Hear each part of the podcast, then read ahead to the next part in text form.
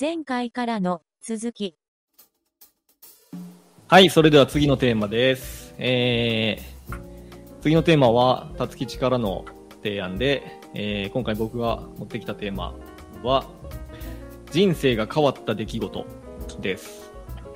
うん。いやーまあ、あの、みんな38年も生きてきたら、まあ、いろんな経験してきてるはずで、なんか、あれはこう自分の人生を大きく変えたなとか、あの出来事でこう価値観が一変したなみたいなものが一つや二つあるんじゃないかなって思いまして、うんなんかそういうのを改めて共有してみると、こう、面白い話が聞けたり、意外とこう、お互い学びになるようなこともあるんじゃないかなって思って、ちょっと話してみたいなという気持ちでこのテーマを挙げました。うんうんうん。まあなんかちょっといつものテーマと違って、あんまりこう、なんやろ、意見を持ち寄って議論するみたいな色にはならないと思いますけど、そうだね俺の場合はこうですみたいなのを共有して、まあそれについてなんか思ったこととかをお互いに話せたらいい面白いんね。じゃないかなっていう感うんうんうん。じです。いや、面自白いね。己開示系ですね。そう。今日は自己開示大会かな。うわ恥ずかしいわ。恥ずかしいわ、なんか。じゃあ、とりあえず俺から発表していきますね。順番一応決めとくか。うんなんか、順番希望ある人います？いや、別になければ、うん。別にもう決めちゃってください。じゃあ、俺、えー、福ちゃん、ようちゃん、トールでいこおいうか。。おいおい。わかりました。はい。じゃあ、まず俺から発表します。はい。おえっ、と、まあなんか、小さいことで言うと、そのその後の人生に影響を与えた出来事って多分なんか山ほどあるなって思ったんですけど、うん。うんまあ、ちょっと自分の中で特に印象的というか、未だにこう、あれは大きいなって思うものがうん。2つあったんで、おうおういその2つを紹介しようかなと思います。うんで、えっ、と、1つは、まあ、これちょっといい話みたいになるねんけど、うんあの、大学受験の時にですね、第一志望の神戸大学っていうところに落ちまして、うん。うんで滑り止めで、まあ、僕と福ちゃんと徹が通っていた大学にうん行ったわけなんですけど、なんかその第一志望、神戸大学落ちて、えっ、と、滑り止めの大学に進んだっていうこと。がうん俺の人生大きく変えたなって、すっごい思ってるんですよ。なんかね、入学してすぐの頃とかは、あの、なんか自分はほんまはこんな場所にいるような人間じゃないみたいな、俺はほんまはもっと賢いんやぞみたいな、なんかそういう卑屈な考えに支配されてた時があってんけど、うんうん。まあなんか今となってはというか、まあ、結構大学にいる時からやったけど、あの、なんやろな、それこそ大学で出会った友達とかがもう大事すぎて、なんかいもし受験失敗してなかったら、こいつらと出会うこともなかったんかみたいなことを考えると、神戸大落ちてマジでよかったって、強がりとかじゃなくて、なんか本心で今そう思ってるんですよ。うん。うんこれはなんか自分の人生変わった出来事やなって、すごい思います。うん。いいこと言うね。これは、ただのいい話っていう。いやー、いい話だ。いやー、感慨深いね。感慨深い。もうちょっと信じて聞いておきたいな。あーもう、もう、もうこの話だけで1時間いけちゃうね、これ。そんなにかじり尽くさんでええで。まあまあ、っていう一個ちょっとジャブでいい話をしておいて、うん。まあもう一個はやっぱ俺の場合何と言っても、うつ病になったのが今までの人生で一番の人生変わった出来事うん。だなと思ってまして、あのーまあ、うつ病ってね、いま、未だになかなかこう理解されにくい病気やと思うねんけど、自分がかかってみて分かったのは、まあ、なんか本当に命に関わる病気だっていううん。ことで、まあ、なんかそのいわゆる普通の大病とかと違って、あのそのしし、うんと、例えば自分で自分の命を絶とうとするような行動を、えー意識的か無意識的か取ってしまうようなことがあったり、うんえーあるいはなんかこの、そうやな、この苦しみが続くぐらいならもう死んだ方がマシみたいなことを本気で思ってしまうぐらい、こう正常な判断ができない状態になるっていううんことなんですよね。なんか今、まあ俺は病気から回復して元気に暮らしてますけど、今やから振り返って冷静な気持ちで見ると、なんであの時あんな、そんな、なんか、ね、良くない行動を取ろうとしてたんかなっていう感じになんねんけど、うん。まあ、その時はなんかもうそれが現実やし、もうなんか生きてることがもう辛い以外の感情がないみたいなうん。状態なんですよ。だからなんか今にして思うと、まあななんやろな、その病気からこう立ち直ってみた今となっては気持ち的にはなんか自分はもう一回すでに死んでるみたいな感覚がすごい強くあって、うだからこそ逆にどうせ一回終わった人生やし別になんかもういつ死んでも構わんわみたいな定感の境地みたいな心境をなんか図らずも獲得できてまして。うん。うんそれのおかげですごいねなんか人生で別に何が起こることも怖くないって思えるようになったんですよ。うんうんで生きるのがすっごい楽になって。うんだから今となってはなんか病気になってよかったなって思ってるぐらいなんですけど、うん。まあなんかその多分これってうつ病に限らずなんか一回死にかけるみたいな体験をした人に、まあ、共通しそうな話かもなって思うねんけどうん。まあまあこれのおかげで今人生がめちゃめちゃ幸せなんでなんかこれは俺にとってはまさに一番の人生が変わった出来事やったなっていうふうに思ってますっていううん。お話です。うん。なるほどね。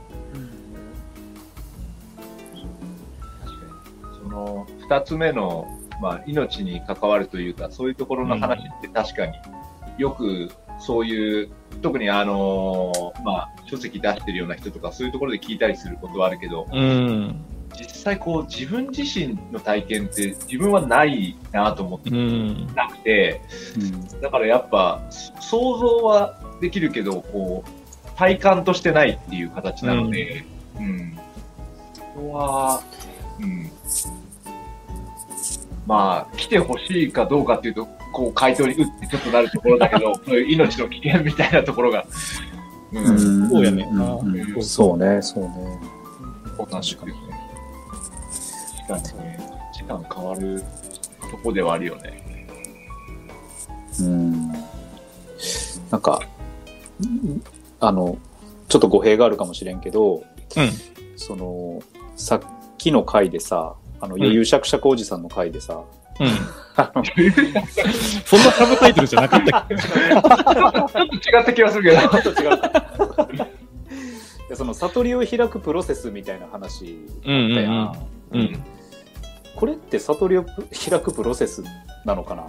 あでも俺の場合はまさにそうやと思う。その一つの大きなきっかけに、うんまあ、な確実になってるな。うーんなんかあの多分うつ病っていろんな原因があると思うけど、うん。なんとなくそのまあまあ例えば人間関係とかさ、うん。今いろいろあると思うけどその結構考えて、うん、そのすごい考えてしまう人に多いんじゃないかなっていうなんか印象を持ってるのよ。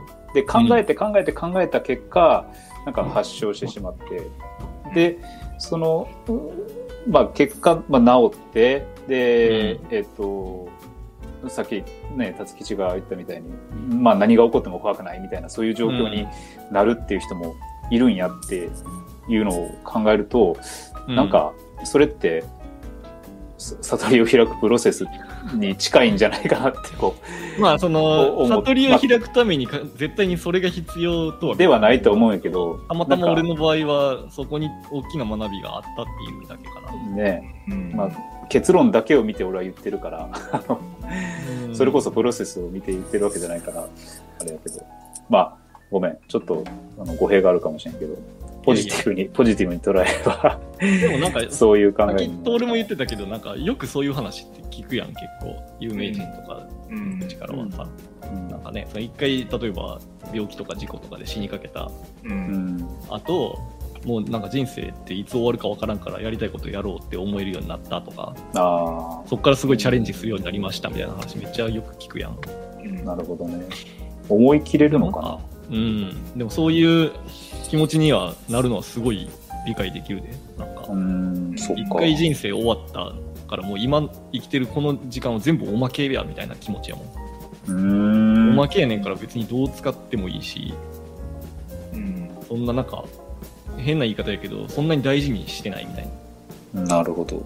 大事に思いすぎてない分心が軽いみたいなあのはすごいあるあ、心の持ちようが変わるんやね、だいぶ。うん別にそれは自分の中でさ、その、病気になった以前っていうのはもうちょっとその、守りに入ってたっていう意識があるのかな、やっぱ。あるなぁあまあなんか当時自分が守りに入ってるっていう認識はなかったけど多分うん。今その考えが大きく変わって過去を振り返ってみるとうん。全然今みたいな気持ちには慣れてなかったしうん。多分なんかそうやって守りに入ってたせいでう。つ病になったんやと思うしななんか逆になんだけどさ、こう、うん逆に失ったものみたいなものもあったりするの？かあーまあ時間かな ああ、時間か。はいはいはい。まあ、病気になるきっかけになったいろんな出来事があって、うんその出来事に苦しめられてる最中の時間も俺にとってはなんかその今のこの気持ちを獲得するために必要やったっていう理由付けで今は受け入れられてるけど、うん。それがなかったらただの無駄な時間でしかないって思うからなんか人生、人生例えば80年の中のうん。なんか5年ぐらいをうん。なんかその苦しむためだけに使ったみたいな感じ、うん。その5年はもったいないって思うけどでもそのプロセスなかったら今の俺には慣れてないって思うから、うん。まあ今となっては別に5年の支払いでこんだけのリターンもらえたら超儲けもんやわみたいな感じ。なるほど。なるほどね。もう本当に心持ちようというか捉え方次第っていうところをうんでもそうやなそうね。そうね。うん確かにね。感じる話だね。うんなるほど。そうだねはい私の話はそんな感じですはい。ありがとうございます。ありがとうございます。ありがとうございます。どういたしまして いや、なかなか話しづらいこともあるけど、開示してくれてありがとうございます。あ全然俺は結構自己開示マニアやから大丈夫でマニア。自己開示マニア。そんなんあるんや。うんもう自己開示した方がいいっていうのをなんか叩き込まれてるからいろんな諸先輩から。ああ。え？絶対そっちの方がいいに決まってるってなんか俺も思ってるからな。ああ、自己開示の重要性ね。うん。確かに。よしじゃあ次ちょっと順番回していきますかね。じゃあ次福ちゃんかなはい。えーっと、まあ確かに辰吉が言う通り小さいことは、まあ、山ほどあるなっていう気がするんやけれども、うーんと、まあいろいろ考えた結果、えーっと、今日お話ししたいのは、中学校の時の話なんやけれども、おー、遡るね。うん、そうそう。まあでもこれもね、辰吉が言ってたその大学の話にも結構近くて、その、うんし進路を変えたっていう話なんよね。へえ初耳やなうん、そうそうそう。そんな昔の話ってあんまりせんもんね。うん そう。で、えっと、まあ中学校3年生の時に、あの、まあサッカーずっと、あの、小学校からやってたんやけれども、うん。そのサッカーの、あの、三重県の選抜に、うん。選ばれて、で、うん。それで進路を変えたっていう話なんよね。ほう。であ、まあ、この話だけ聞くと、まあ、選抜に選ばれたのを契機に、なんかうん。こう、サッカーの道に進もうって思って、あの、そっちの道に進んだのかなっていうふうに、あの、思うかもしれんけど、実際はその逆で、えっと、選ばれたことで、結局、サッカーの道は諦めて、進路変更することにしたっていう話。すげえ何それえ面白い何それ？あの、そう、だから、まあ、うーんと、まあ、ちょっと、ちょっとエピソード話すと、うんあの、まあ、小学校からサッカーを始めましたと。小学校4年かな ?4 年生から始めて、で、まあ、地元の中学校の、あの、まあ、クラブに入って、えーずっとサッカーしてましたと。で、結構その中学校、まあ、強くて、県大会で優勝したりとか、まあ、東海大会出たりしてたし、うん。あの、先輩も、まあ、プロになってたり、あの、四中高って、まあ、強豪高校があるんやけれども、そこに行って、あの、活躍してたりしてたから、まあ、漠然とそのサッカーの道に行きたいなと思ってたよね。うん。で、まあ、そんなに実力はあったわけではないんやけど、そのプロにもなりたいなって思って、もうずっとサッカーをしてたと。へで、まあ、小学校ぐらいからその三重県の代表に選ばれたいっていう、なんかこううん。目標があって、ーで、まあ、その当時、その三重県代表に選ばれると、オランダにこう遠征に行けるみたいな。で、それもすごいなんか楽しそうやしいなって思って、まあ頑張ってて、で、たまたまその中学校3年生の時に、あの、トレセンっていう、あの、うん県選抜を選ぶ、その選抜試験みたいなのがあってね。うん。で、そこで、あのーまあ、そこに、あの出れる機会があったのよ。で、未だに覚えてるんやけど、その、まあ、トレセンの最後の、まあ、科目の、えっ、と、ゲーム形式の、うんあの試験があって、で、そこで、なんかすごいいいパスを一本通したんよね。うん。で、その一本通ったパスが、あのその、まあ、評価している人たちの目に留まって、うん。まあ、後で聞いた話なんやけど、で、それで、あの、県選抜に選ばれたっていうのが、まず、あるんですと。へえ。で、まあ、その結果、その県選抜のなんか、ジャージももらって、で、毎月練習にも呼ばれて、あの、頑張ってたんやけど、なんか、ち違うぞって、その時思ったのよ。で、何が違うって思ったのかっていうと、明らかにその、うまいのよね、周りの人たちが。で、まあ、その中には日本代表に選ばれてる選手、アンダー15とかに選ばれてる選手とかもいたり、へなんかクソうまいんよ、本当に。え。で、まあ、何より、その一番、こう、まあ、寂しい思いをしたってことにもつながるのかもしれんけど、なんかもうすでに、そのチームができてたんよね、県選抜として。ああ。あで、みんな他メンバーはもううん。馴染みのメンバーってこと、そうそうそう、だからもう小学校からみんな県選抜で一つの組織として、もう出来上がってて、先生たちももう顔なじみみたいな。で、そこにこう、いまいち自分が入っていけなかったうんっていうのもあって、ううんまくこうチームとも馴染めず、活躍できず、みたいな、うんそういう、こう、ちょっと寂しい思いをしたわけ。で、まあ、そんな経験があって、もう、あの、中学校3年生の時に、あもうやめようと。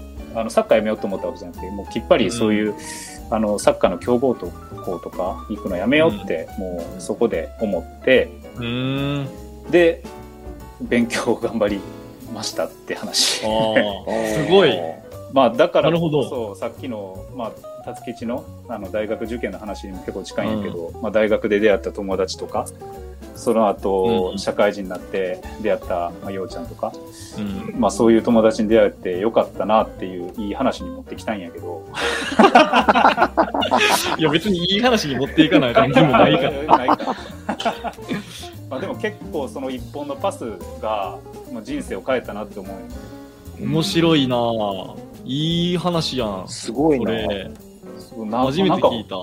なんかね、本当にいいパスやったんよ。未だに、未だに覚えてるけど、めっちゃロングパスで、あんなん蹴ったことないっていうぐらいのいいパスが。へまあ、芝生でいい場所でやらせてもらったっていうのもあったかもしれないけど。ー結構だから自分的にも奇跡のそうそうそうそうみ。たいな。奇それで選ばれてしまったから、そうそうそう。ちょっとこう身の丈に合ってないというか、あーそうそうそうもそこまでのレベルじゃないのに来てしまって、高い壁を目の当たりにすることになったっていう。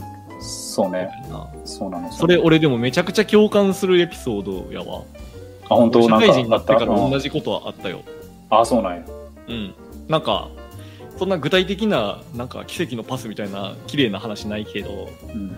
あの、プログラマーとして仕事をずっとしてて、で、なんか、あの、まあ、前に、今俺フリーランスで、フリーランスエンジニアで働いてるけど、前、ベンチャー企業の CTO として8年間ぐらい仕事をしてた時に、うんその最初の頃かな、俺が一人目のエンジニア兼 CTO というか、役員として入って、で、ひたすらゴリゴリものを作るっていうことを最初はやっとってんけど、えっ、と、まあなんかちょっとこう組織化していこうみたいな時が来て、うん。あのエンジニアを採用していくっていうのをやり始めた頃かな。うんうんうちの、えーっとね、一人目かも。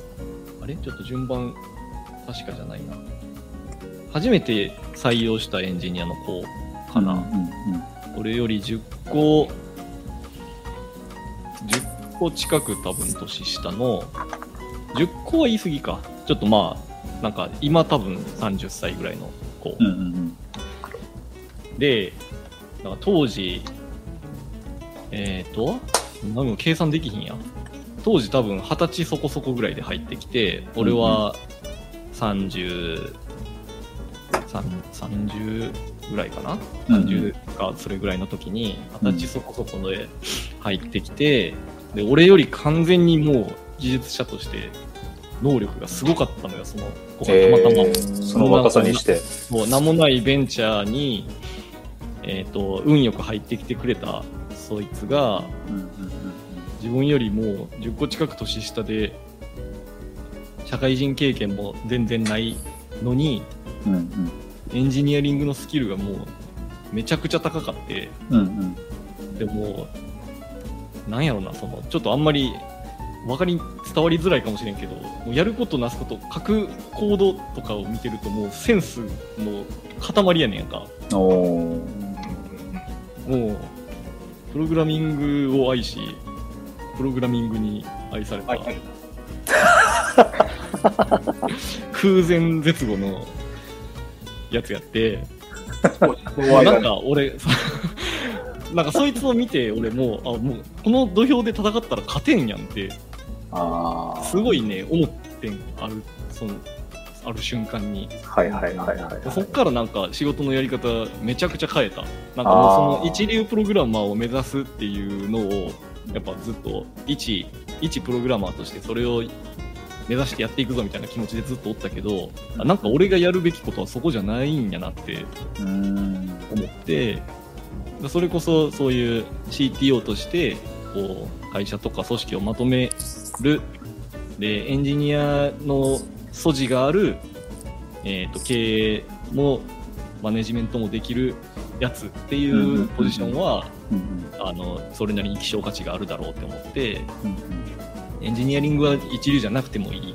1.5流か2流止まりでいいから、両方できて、その、こういう目の前にいる一流エンジニアたちが最大限活躍できるような場所づくりみたいなことを俺がやれたらいいかなみたいな風に、こう、舵切りをしたんですよ。うんうんうんうんそれを思い出した、今。ちょっとなんか、めっちゃダラダラ長々話してしまったけど、うんうんいやそこ俺のその経で験をすごい思い出した。うんそこで気づけるか気づけへんかっていうのは結構あるよね。